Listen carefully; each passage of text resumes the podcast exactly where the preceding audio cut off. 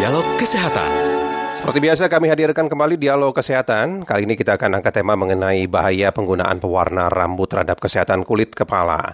Kerjasama antara FKUI dan RRI. Kami sudah bersama dengan Dr. Andes Surya Dwira MSI dari Departemen Kimia Kedokteran.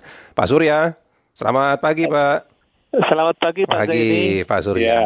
Pak Surya, Pagi, ya. pewarna rambut itu seperti apa sebenarnya bahayanya bagi kulit kepala? Ya, dia banyak ya. Ya. Minimal minimal iritasi ya. Eh, sampai maksimal kanker gitu.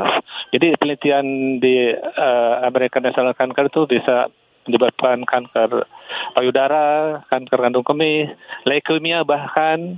Nah itu sampai ke situ. Ya, Itu yang bersumber dari pewarna rambut begitu, Pak. Eh, iya, itu tentunya perwarna rambut yang tanda kutip tidak aman ya. Ya. Tidak aman, kemudian berlebihan dan sebagainya. Gitu. Nah, baik pendengar Anda bisa bertanya juga ya di 021 352 3172 atau di 021 386 2375 atau di 021 384 4545. Nah, pewarna rambut yang dikatakan berbahaya itu seperti apa Pak Surya?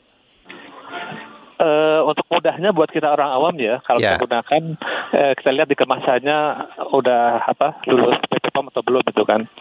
Nah, kedua itu pertama, yang kedua umumnya terbuat dari sintetik ya, sintetik kimia. Dia mengandung PPD, para fenil diamin, kemudian mengandung juga H2O2 sebagai Ya. bleaching.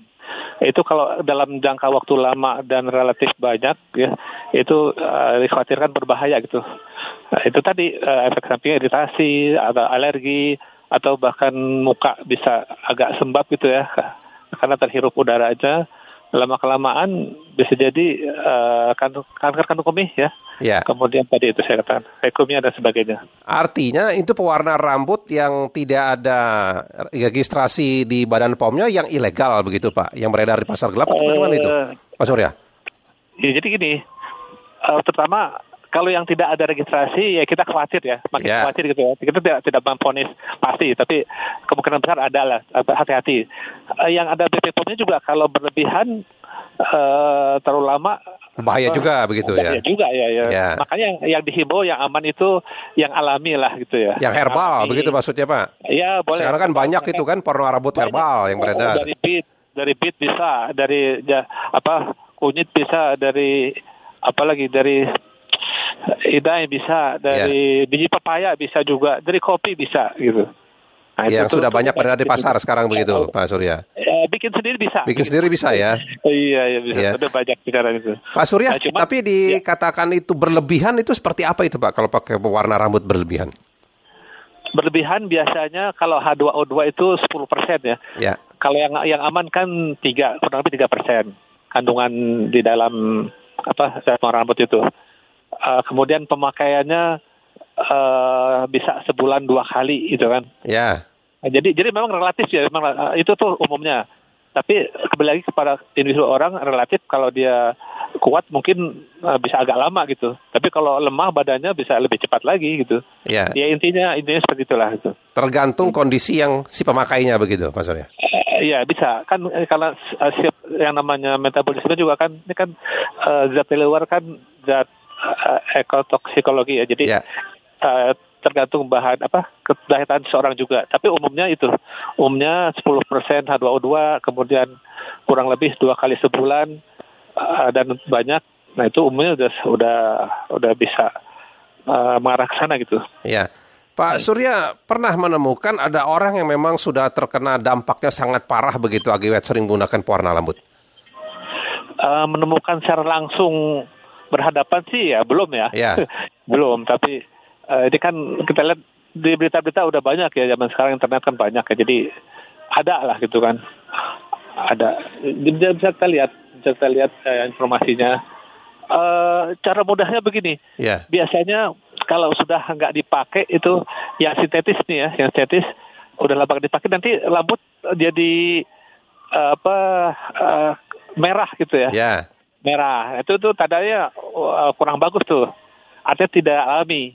Nah kalau alami memang dipakai eh, relatif lebih cepat eh, hilang pudar, tapi nanti kembali ke normal lagi. Tidak merah Tidak warnanya begitu ya. Nah, tidak merah. Jadi kalau udah nggak dipakai rambutnya nggak nggak merah. Jadi Ya. Nah, itu tuh kan karena melanin ya, melanin rusak tuh.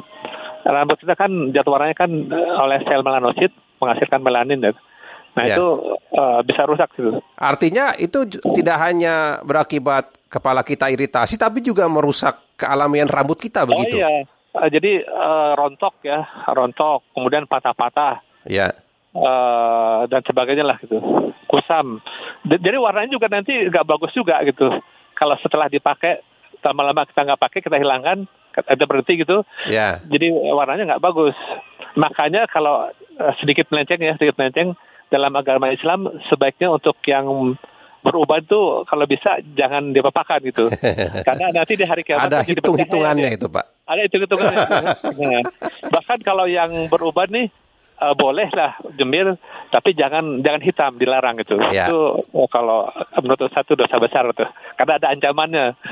Ancaman hadis dosa besar. Itu tuh syarat aja untuk Nah. apa aspek lain. Oke Pak, Surya tanda-tandanya ya kalau kita sering menggunakan pewarna rambut tapi kemudian kita sudah merasakan dampak negatifnya, tanda-tanda yang paling mudah dikenali apa itu Pak Surya? Ya itu tadi iritasi ya. Iritasi Seperti kan- gatal atau apa itu Pak? Gatal. Oh ya, gatal, iritasi. oke. Alergi. Nah, alergi. Jadi jadi ada alerginya, alergi alergi karena ada apa rambut itu kan. Ya, Atau terhirup. Hmm, Tiap orang beda juga kan, beda masing-masing orang beda. Dia, dia nanti kenanya yang mana nih? Mudah kenanya karena alerginya atau karena menghirup Eh, dia kan memakai ya, memakai itu kan terhirup. Makanya kalau memakai yang sintetis terutama itu diharapkan memakai masker gitu ya, uh, biar tidak terhirup.